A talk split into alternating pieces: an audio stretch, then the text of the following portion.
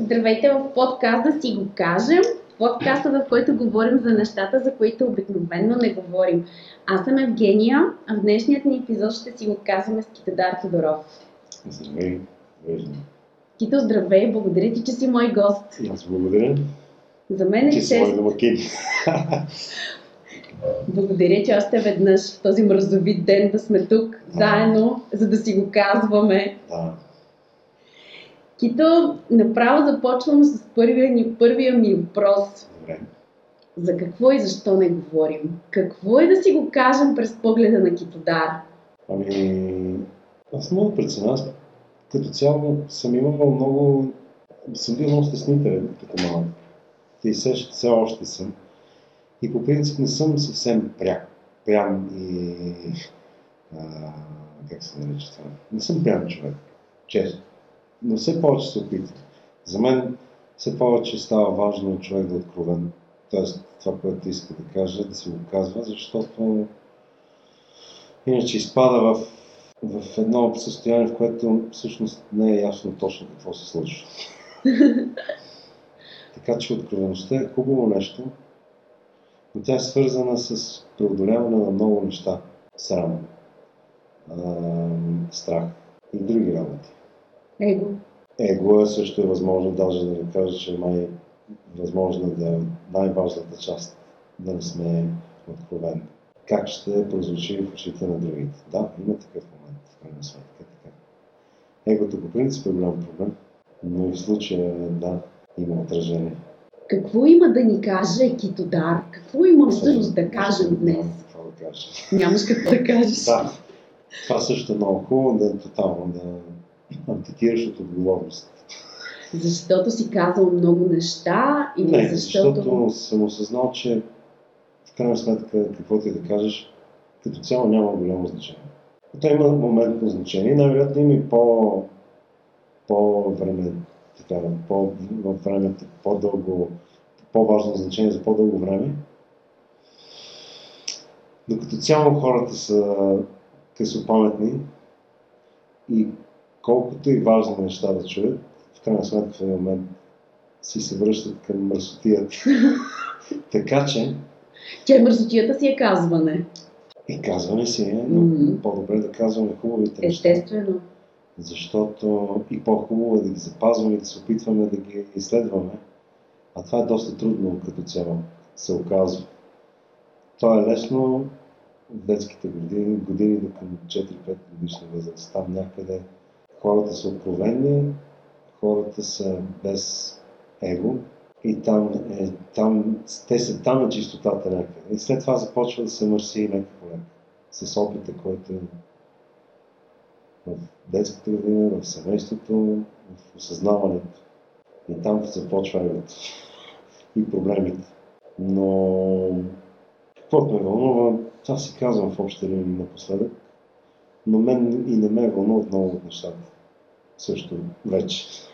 Защото и в това няма много смисъл. Има много хора, които се вълнуват или пък изпадат в страх от, от заплахата, от как, примерно, Турция ще нападне България и така живеят десетки години в, този, в тази паника. И това е проблем. И не би трябвало да го има този проблем. Много е важно, това го научих в Нигерия, да живееш ден за ден. Тоест, миналото си е минало, оттам можеш, ако нещо си спомниш, да си черпиш опит или някаква полука. Бъдещето не е в твоите ръце. То е до някъде, но в крайна сметка не е в твоите ръце. Тоест ти можеш да направиш избор в каква посока искаш да вървиш. От там нататък дали това ще се случи или не, не е в твоите ръце. И това е много важно да го съзнаем рано, защото това, това дава едно спокойствие. И най-важното е настоящето.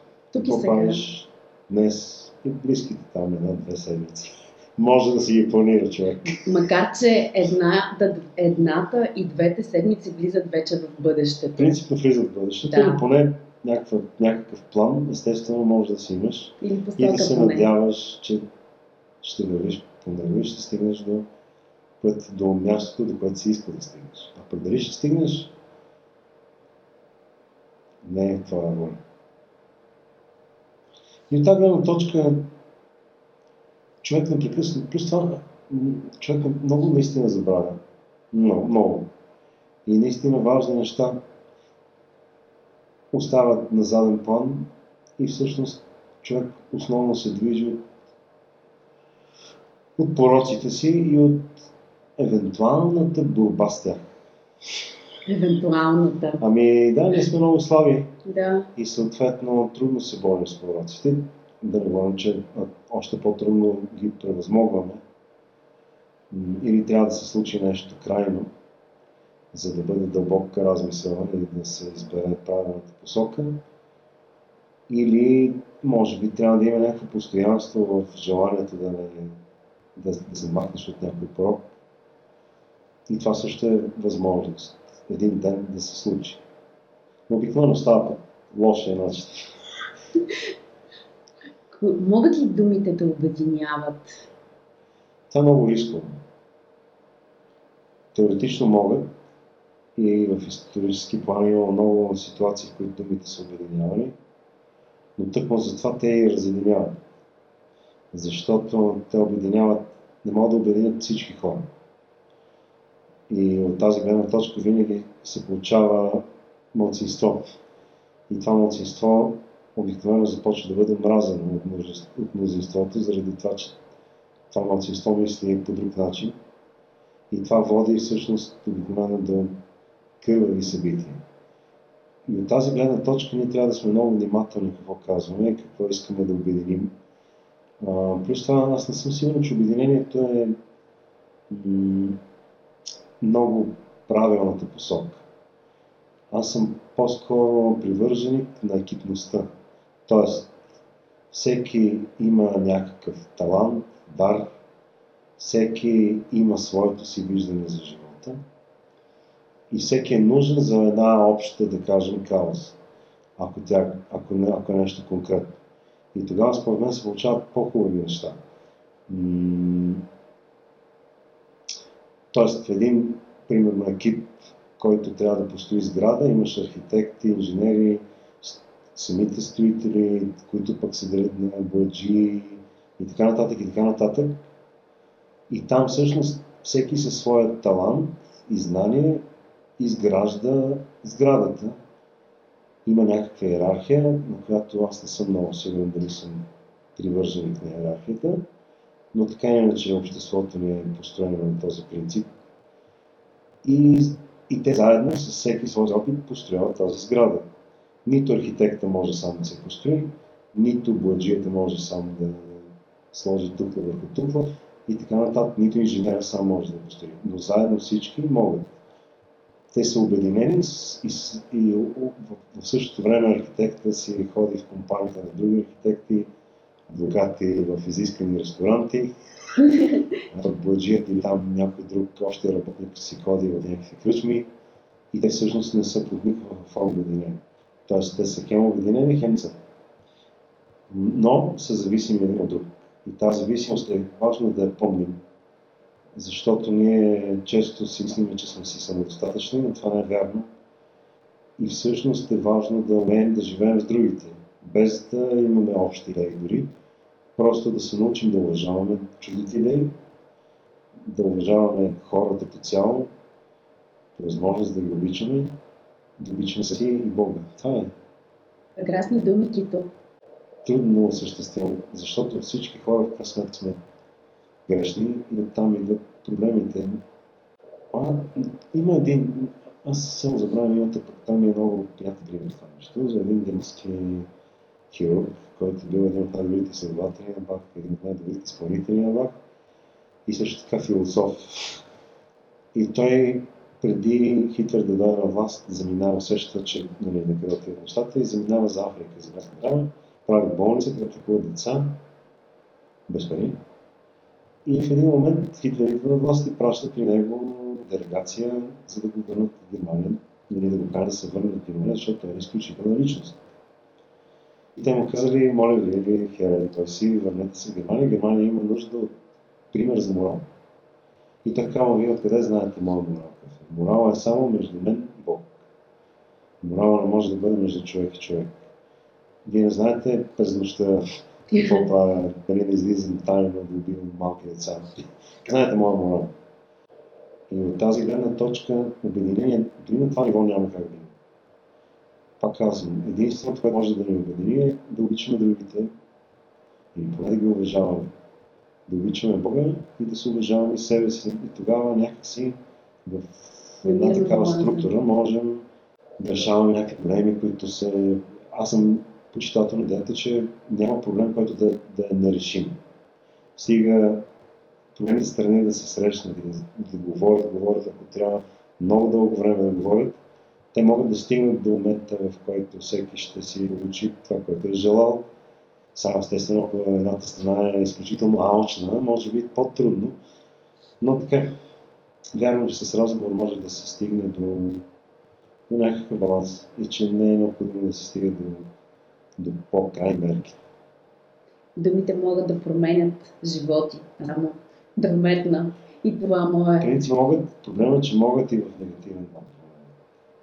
Често има думи, които хората помнят дали от баща или майка или от, от някой родител, които всъщност пък не са много позитивни и са в посока недобра. Така че... Думите, думите. Много неща. Може да си кажем за тях. Безконечна да. тема. Категорично. Със сигурност. Големи усти или големи уши имаме? Какво мислиш? Пак в контекста усти. на думите. Усти. Това е проблема. Хората не чуват. Не искат. Не ли се научим да се чувам повече? Това зависи единствено само дали уважаваме другите хора, да ги личаме. Само това зависи. Защото и времето, нашето време ни се губи, като трябва да слушаме някой. Това пак е проблема с егото. Ние не чуваме другите, основно от гледна точка на егото си. Или бързаме, или имаме по-бърза дела в момента, или това, което говори той да. е някакви глупости. Някакви Ние говорим само, само неща. Да. Така че до момента, в който ние не уважаваме мнението на другите хора, ще си стоим в нашото си его и ще си седим в калната лодичка. Това е на самовлюбеност и суета. Нормално. Така е. Ти имаш много роли зад гърба ти. Предстоят и още много такива. Пожелавам ти от сърце. Живот и здраве, да си здрав. Сме живи и здрави всички. казал ти много неща също така, дали пред или зад микрофона. Кое е полезно кипа според теб? Ти го кажем или да го изиграем или съответно кое е трудно? А може ли да са и двете всъщност? Да си го кажем, много личен процес. Той е много интимен. Там има двама човека и тези двама човека си казват нещо. Те могат да се трима, четирима и горе. Няма значение, но там има изповед. Не, не може да има изповед в едно театрално представление, да кажем, аз не театър, като цяло казвам, или в една картина, или в филм. Пак има, би могло да. Изобщо ролята на твореца, според мен, трябва да е по-скоро изповед. Тоест той споделя с другите хора неща, които не го вълнат и често се разволва доста и споделя и много крайни неща. Дейв Линч, Да. Но. Нали, много други естествено автори, Ларс фон Триер и така нататък, споделят много крайни неща. И това е някакъв опит. И вече кой как го там. Това е безкрайно. Едни го тълкуват по един начин, други по друг начин, но това е нормално. Често самите автори в един момент правят точно какво се мъртви. Защото живота в крайна сметка е динамичен, не само в 21 век, но и в 15 ти също е бил толкова динамичен живота на всеки един индивидуално. Самото натрупване на години, самите неща, които човек прави, еднаквостта е, е, е, на живеенето, до, до, до различни различен поглед върху живота, така че китодар на 5 години е друг човек, китодар на 10 е друг човек и така ние в живота си имаме много различни хора, които се наричат китодар. Да. И в крайна сметка нямат нищо общо. Един с друг. Имат някакви общи неща. Най-вероятно, може би някаква посока. но като цяло нямат нищо общо. И те могат да се учат един от друг, могат и да се сочат с пръст, кой какво лошо е направил и кога и така нататък. Но... Говорихме си за това дали да, да си го кажем или да го изиграем, или двете, кое е по-лесно, да, кое е по-трудно. Да, сметка Индивидуално. и двете са, Да. могат да бъдат и едно и също, и двете могат да бъдат съвсем различни неща. Но пак казвам, в едното да си го кажем, там е много директно. Тамото, да. очи в очи и това е по-хубавия вариант. Другото е по-скоро така, оратора, който говори нещо и някаква група хора го слушат и съответно възприемат или не възприемат това, което казва. Това е изкуството. Говорим си за изкуство, за роли, за казване. Загубихме ли чувството си за хумор? Имаме ли все още способността и силата да се смеем? А това никога не се е загубило според мен. Даже най-вероятно момента не е чак толкова трагичен, след като няма вицове. Защото вицовете са индикация за, за тежки времена. Ние непрекъснато мрънкаме, а всъщност живеем в неща, които... Тоест имаме неща, живеем в свят, който принципно е доста щадящ. И принципно хората в миналото са щаяли да живеят в по-спокойни такива времена. Като днешните. като днешните. Да. Въпреки пандемията, да, Да. кажем, но в крайна сметка Живеем в мирни времена. живеем да в мирна забравяме. сега Европа, сега естествено в света като цяло не е така. Изобщо насочването на погледа е много важно. В каква посока си нас- насочваме погледа, дали към доброто и към злото, че един и същ обект или един, една и съща ситуация може да се погледне и в, и в добро, и като добра, и като лоша. И всъщност това е наш личен избор, по-скоро дали ще тълкуваме нещо като добро или като лошо. И оттам най-вероятно песимист и оптимист. Вариант е, че да се дори да се, така, трябва да се учим да, да, да виждаме доброто около нас, което толкова колкото и злото. Все още ли смеха пречиства? Смеем ли си истински от дъното на стомаха си? Ама смеха е много особено А, нещо. Забравихме ли? Защо имам чувството, че забравихме онова финно чувство в дъното на стомаха ни, което, което ни кара да се смеем? И, и, и, и наистина от сърце и от душа. За- Загубихме ли Аз го това? малко със смесени чувства към смеха. Често, значи има разлика между смях и веселие и радост. И тя е огромна. Едното е моментно преживяване, като да слушаш парче, което много те кефи. То те стимулира под някаква форма, но то по-скоро, аз мятам, че е по-скоро в графата дрога. Тоест, тя има краткотраен ефект и те разведрява, да кажем, от тежкото ежедневие. Докато радостта е, може да е константна и тя не е в никакъв случай свързана с, с нещо смешно или с каквото и да било. Тя е, радостта винаги е предизвикана или от религиозно съзерцание. И тогава дори няма значение дали, си, дали живееш в мизерия, дали няма какво да ядеш и така нататък, ти можеш да изпитваш радост. Докато смеха е по-скоро заместване на ежедневието чрез усмиване на даден, на даден обект. Често обектът, който е усмиван, също така е човек, който страда, което е много неприятно. Изключително Но- неприятно бих казала Да. даже. От тази гледна точка, най, може би най-хубавият хумор е този, който, е, който усмива порока като порок, а не като конкретни личности, които носят този порок. Но това рядко се случва. Обикновено е по-лесно да се надсмее над, над някого. И, и това мен не ми харесва. Така че хумор е много, всъщност доста особено тънък нещо. лед. Да. На, ние можем да се забавляваме наистина на страданието на, на включително има вицове, които са изключително смешни, но са за сметка на, примерно, на децата в Етиопия или така нататък, т.е. на Да. група хора, които, които страдат, което е още по-жестоко. Така че хумор е нещо много особено. И там трябва да сме доста предпазливи. Такъв хумор, който е насочен към реални хора, примерно към евреите или към, имаше към Косово, там, зловещи вицове, които случат много смешно. Имаше за сградите в Нью Йорк, имаше вицове, които бяха изключително смешни. Но те са свързани с зловещо страдание на хора. А пък те забавляват, защото те са, нали, там гека е просто много интересно измислен, но хумор всъщност е доста особено нещо и аз такива вицове вече спрях да, да разправям, примерно. Защото имам някакво чувство за вина, че разказвам такива вицове. хумора и тъгата не са ли едно цяло? Не ги ли приемаме като един организъм? Аз смятам, че хумора е средство да, да, да излезеш от тъгата за кратко.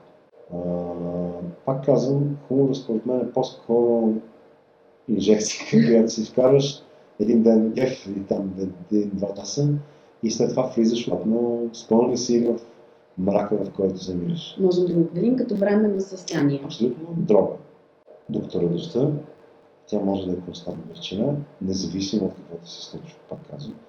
Но радостта, според мен, аз съм изпитвал основно, основно покрай християнството. Тоест, имал съм състояние, в които съм се чувствал в мир с Бога и със себе си и това е, и това е, и това е велико. Подобно нещо, примерно, могат да дадат да, да, децата. Малките деца могат да чувстват, да дадат, защото при тях има радост. Те се радват на живеенето като цяло. Те не са, се, не са надникнали в мрака, в който ние толкова много ровим и тях не ги интересува това. Или ги интересува повърхностно, тях ги интересува и, и ги радва живеенето. И, там, и това е велико.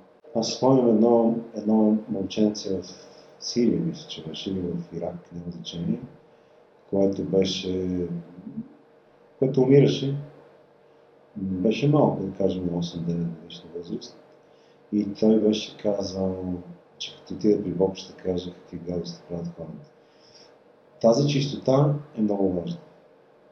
Ние губим, пак казвам, някъде след 7-8 годишната си възраст, но пък тя е посоката. И ние трябва непрестанно да, да, да се опитваме да правим този ренесанс, да се връщаме в, в, в, в, в детските ни години. Затова Христос казва, който не е като тия малките, т.е. който не е дете, няма да влезе в рая. Защото в детството има истинска радост и истинско усещане за живота в много чиста форма и истинския смях, за който говорим, е и този от веселие, което е, което е породено по-скоро от да. радост, а не от, не от момент на закачка. По-лесно ли си казвам истината през смеха? Принципно да. Всичко гнусно може да се каже през И мръсно. Абсолютно. Точно така. По-лесно това е така да пресмеха, ха-ха-ха, ха-ха-хи. И си казваш да. какво си искаш, точно Да, така. и после кажеш, шегувам се. Естествено. Това предаваните. ами, ако, ако, ако сметнем, че човек трябва да е откровен, айде, трябва, аз не ненавиждам тази дума трябва, но ако сметнем, че това да си откровен е хубаво нещо, ако си си намерил тази формула, през смеха да си казваш, то при мен е горе-долу такъв случай тъкмо от, от това чувство за неудобство, за срам, който си имал от това било огромно, до баямите годишна възраст, до ден днешен, бая остатъци от срам. И затова съм избрал пътя с хумора. Там си казваш неща без да конкретно да раниш. То можеш и да нараниш конкретно някой, но можеш и да не го нараняваш. Може да кажеш на някой директно нещо, което иначе би го видил под формата на шега. Като цяло, хумора, според мен, трябва да е насочен изцяло към, изобщо към порока, а не към конкретика, към личности, от една страна. И от другата страна, целта изобщо на изкуството, според мен, но и на хумора, трябва да е провокация. Трябва да провокира мисъл. Изобщо изкуството трябва да провокира мисъл. Съответно и, и хумора трябва да провокира мисъл. Това е за мен идеалният вариант така и така не е съвсем чисто, но поне да провокирам мислене. И тогава някак си ми се струва сравнително честно и сравнително достойно. Пак казвам, много е особена темата с хумора. Много е тънък леда, да. както, както си говорихме, и, раз, и да намерим разликата между радостта и между хумора. Абсолютно. Има Абсолютно. Няма също за какво да говорим. Там и тя е огромна разлика. Едното е състояние, а другото е... Той другото състояние, обаче другото е Едното е временно. Да, по-скоро тип дрога, точно. Сега май не ни е много до смях. Ни, никога. Винаги ми е било до смях. Аз не вярвам в това. Времената не са чак толкова пагубни, в крайна сметка. Да, има смърт. Има много неща, които са се променили. Ходим с маски и така нататък. Много хора са безработни, което е голям проблем. Но аз изпомням И Веднага- веднага, да, не само, веднага. А със сигурност и хората са, въпреки това са се смяли и са се радвали. Моята баба разказваше как докато англичаните са бомбардирали Кюстендил, са се крили с сестрите си, с сестра, с две сестри, с сестрите си, са се смяли, тичайки към бомбоубежищата. Тоест, много, нали, веднага давам примери с сърбите, които излизаха на мостовете и пееха и се забавляваха, а пък теоретично могаха да ги убият Да. с ракета, Да. а, за да срутят моста. А, сега съвсем скоро имаше пак такъв момент. Италианците, които в най-голямата пандемия Пееха по пееха по балконите. балконите. Ето това е ведър дух. И това не е, не е лошо. Ето тук вече има някакъв хумор, който обединява хората в, някаква идея. И те са обединени и се радват. То вече е по-близко до радостта. Тоест, да, живеят тежки условия, но това няма да ме промени и няма да, да го мъчи. И това е изпитване на някакъв радостен уют Можем ли, в много тежки ситуации. можем ли да говорим тогава за трагикомедия в живота и трагикомедията в изкуството? Ами, аз всъщност не съм много сигурен трагикомедия точно какво означава, но нали, трагедията е когато има фатален край, комедията е когато точно подготовка мога да кажа, а трагикомедията всъщност не знам там как се развиват нещата. Ако сметнем, така че не съм много сигурен как бих могъл да отговоря на този въпрос, поради факта, че не знам трагикомедия точно какво означава. Моята трактовка е такава, каква, точно в контекста това, което си говорихме, че живеем в тежки времена, но съответно им- имаме примери за това как народа продължава да запазва своя дух чрез, чрез хумора си. И, и по някакъв начин е, Да, трагиком- трагедията е свързана, нали, с това, че има бе- без претенции, нито моя страна, нито твоя, че знаем правилната трактовка на една трагикомедия като Ама жанр. тук е, Защото става по-любопитно, ако приемем, ако, нали, ако, ако в трагикомедията има все, нали, всичко върви много смешно, но в крайна сметка има фатален край, ако е такава ситуацията, за което аз не гарантирам, всъщност тук е много важно пак вярата в фаталния край. Дали той е фатален и доколко, доколко той е, това е лошо, дали смъртта е лошо. Защото смъртта е много ясно а, мерило. Нали, общо взето от 10 Май е единствено. Ами, да, което е много странно обаче. Защото десетте Божи заповеди, в крайна сметка, единствено убийството все още се стълкува като проблем. Всичко друго, самата система някак се оправда. И лъжата, и блуда, и, и кражбата, всичко е оправдано вече в нашето време. То е легализирано. Единственото, което не се легализира все още и всички стоят зад това, като че това е най-важното, е смъртта. Убийството. Аз, ако вярвам, че смъртта е по-скоро преход, тогава всъщност трагедия няма. Да. Така че е много важно как тълкуваме смъртта, за да кажем дали има трагикомедия или няма. Проблема, че в трагикомедията, ако, ако е така както аз си представям, веднъж имаме страха от това, че всичко свършва, че смъртта е край Краят. и това е нещо много лошо. Веднъж имаме този минус, а самата комедия също принципно е усмиване, т.е. има втори минус. така че това, ако така си тълкуваме живота, е много тъжно. Всъщност тогава става драма. Ние от, трагикомедия отиваме вече към драмата. Защото ние тъгуваме през цялото време сме тъжни за това, че и се надсмиваме на, на нашия жалък живот. И накрая този жалък живот свършва с една смърт и няма нищо повече. И вече няма Ние- да какво да се смеем. всъщност. Така че никога не бих си стал живота като трагикомедия. Ако така е тъгуване. Живот е дар, който е изключителен. Ние имаме шанса да бъдем личности. И този шанс нито е смешен, нито е трагичен. Той е чудо и е нещо, което е изключително и божествено. И от тази гледна точка нито, има, нито е трагичен, нито е комичен на, на нашето съществуване.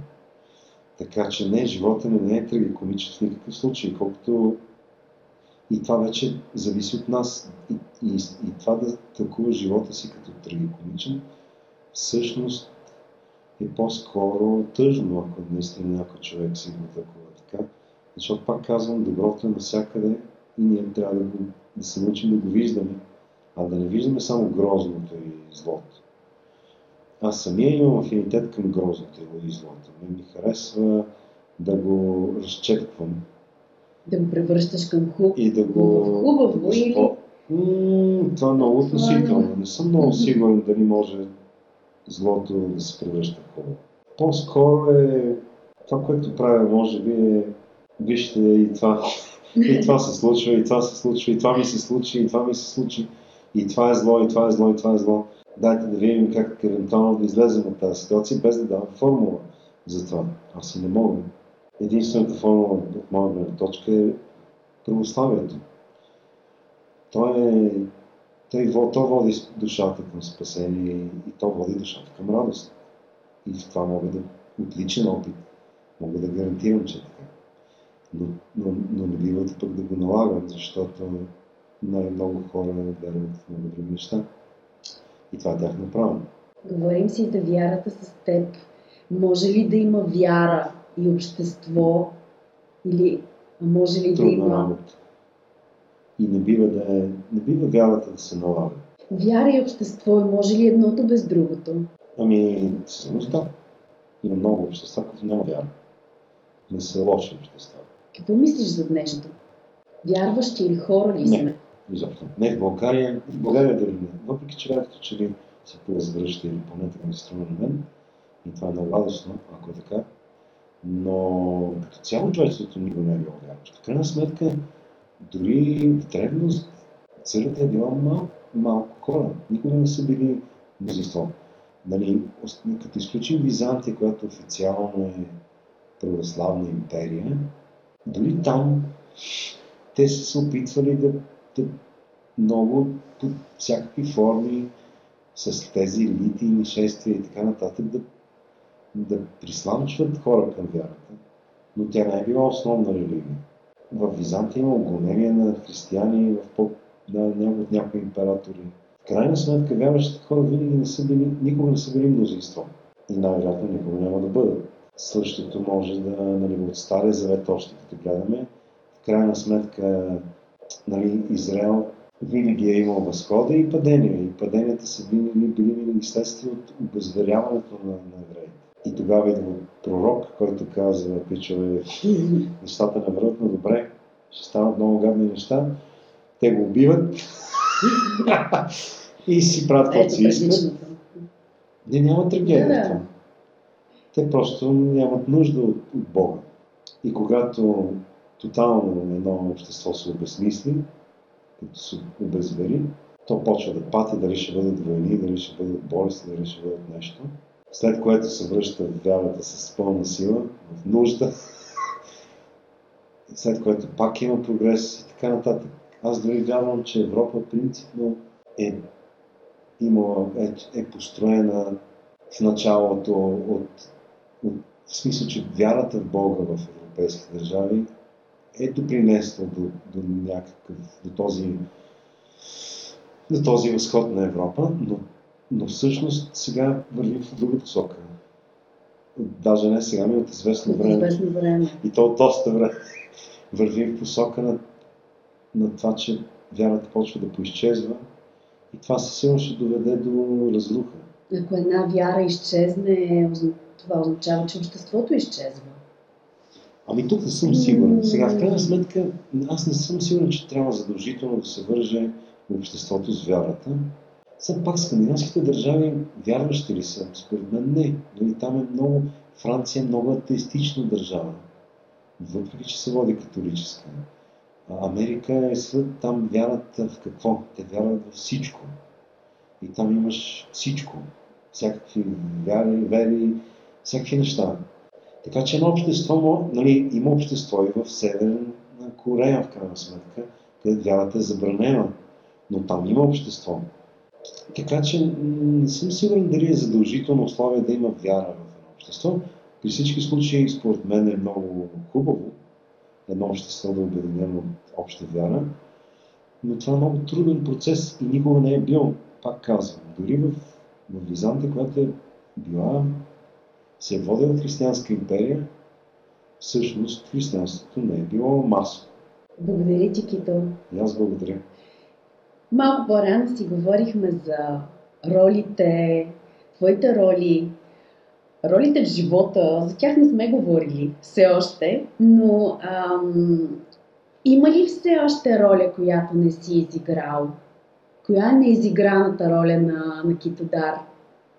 Ами, не знам. Според мен човек, един актьор се изненадва, когато получи. Сега не се изненада, зависи.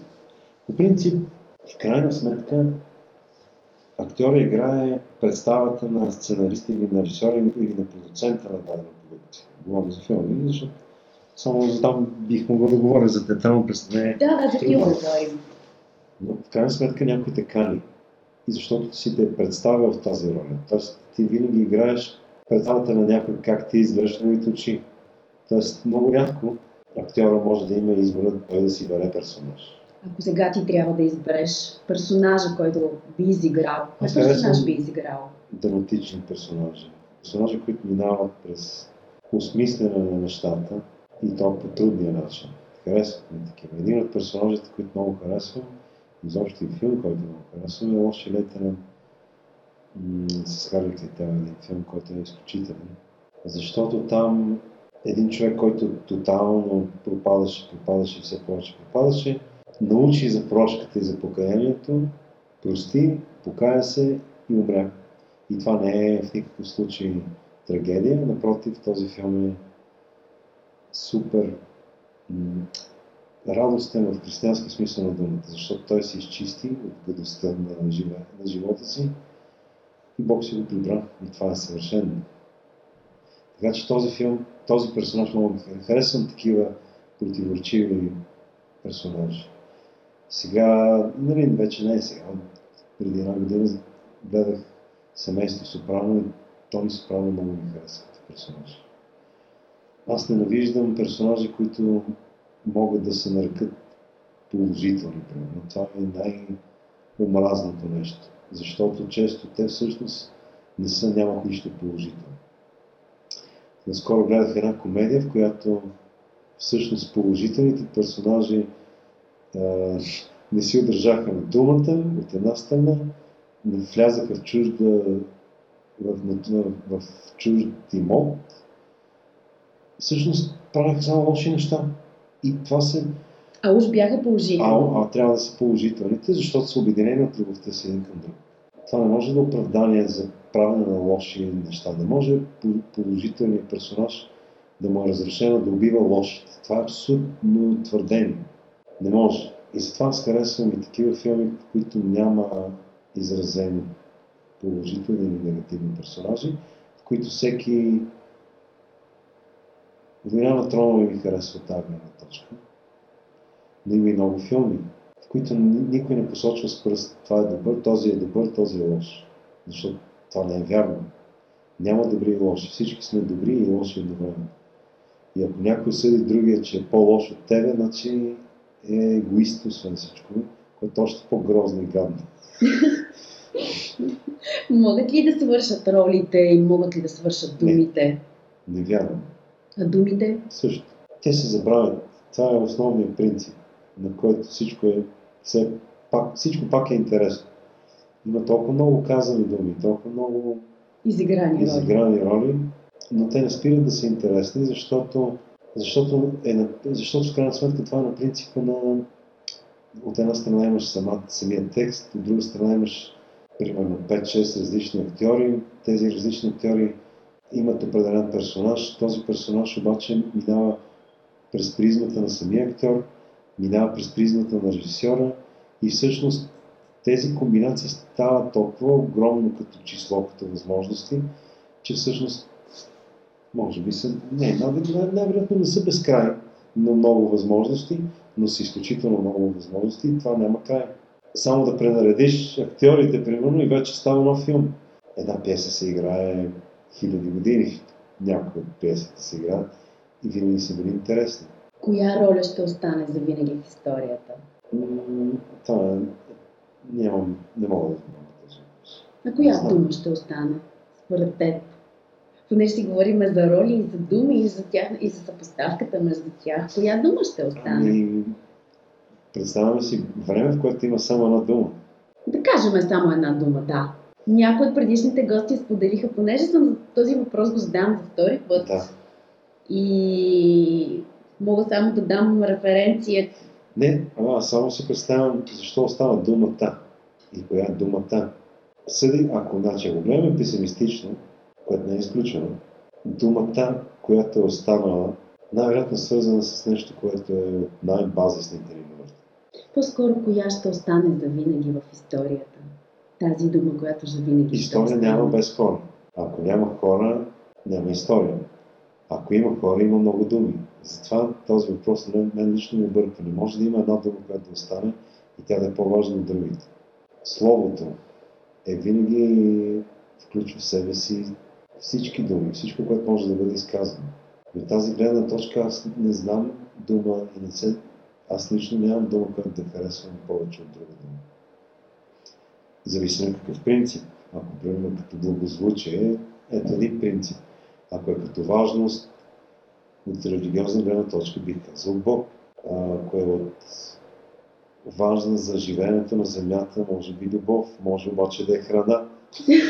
И тогава, и тогава думите стават много. Думите няма как стават много, да, да, да, така е. но, но не може да има една дума, според мен, в, в, в, в, в, Значи, няма ли хора, няма история.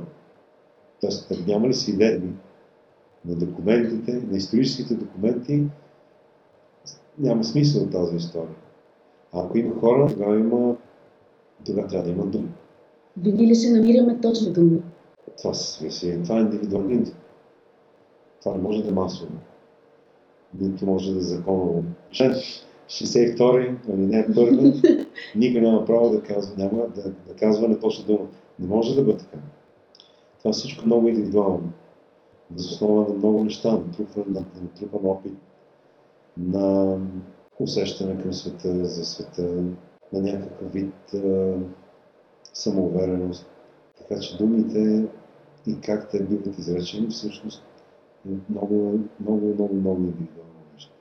Кои думи са задължителни според теб и кои са думите, които ти днес искаш да заразиш с тях, да предадеш нататък този пример, да си го кажем, за да започнат все повече хора да си го казват.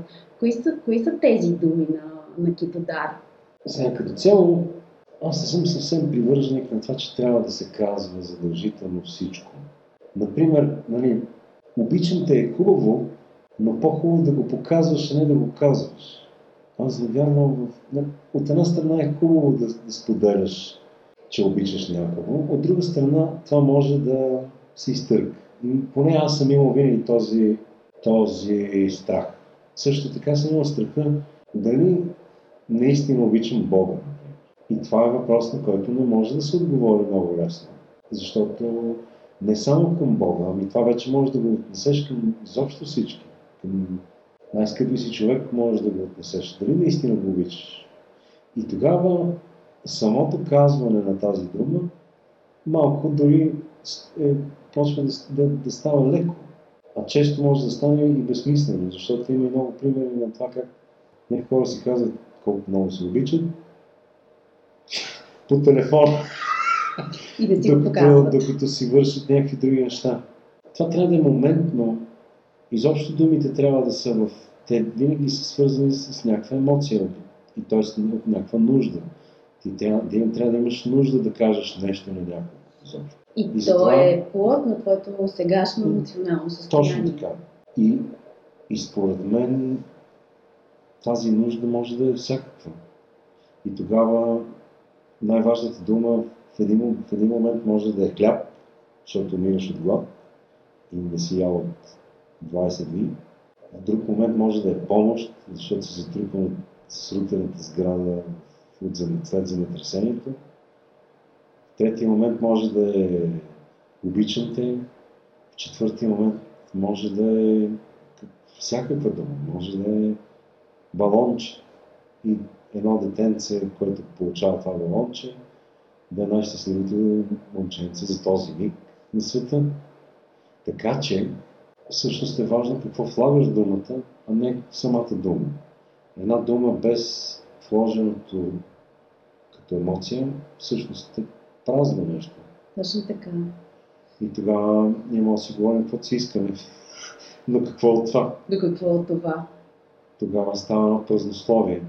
Докато която и да била дума, напълнена с Истинския смисъл, който влагаме в нея. си говорим страшни глупости с децата. Но с това не влагам омраза.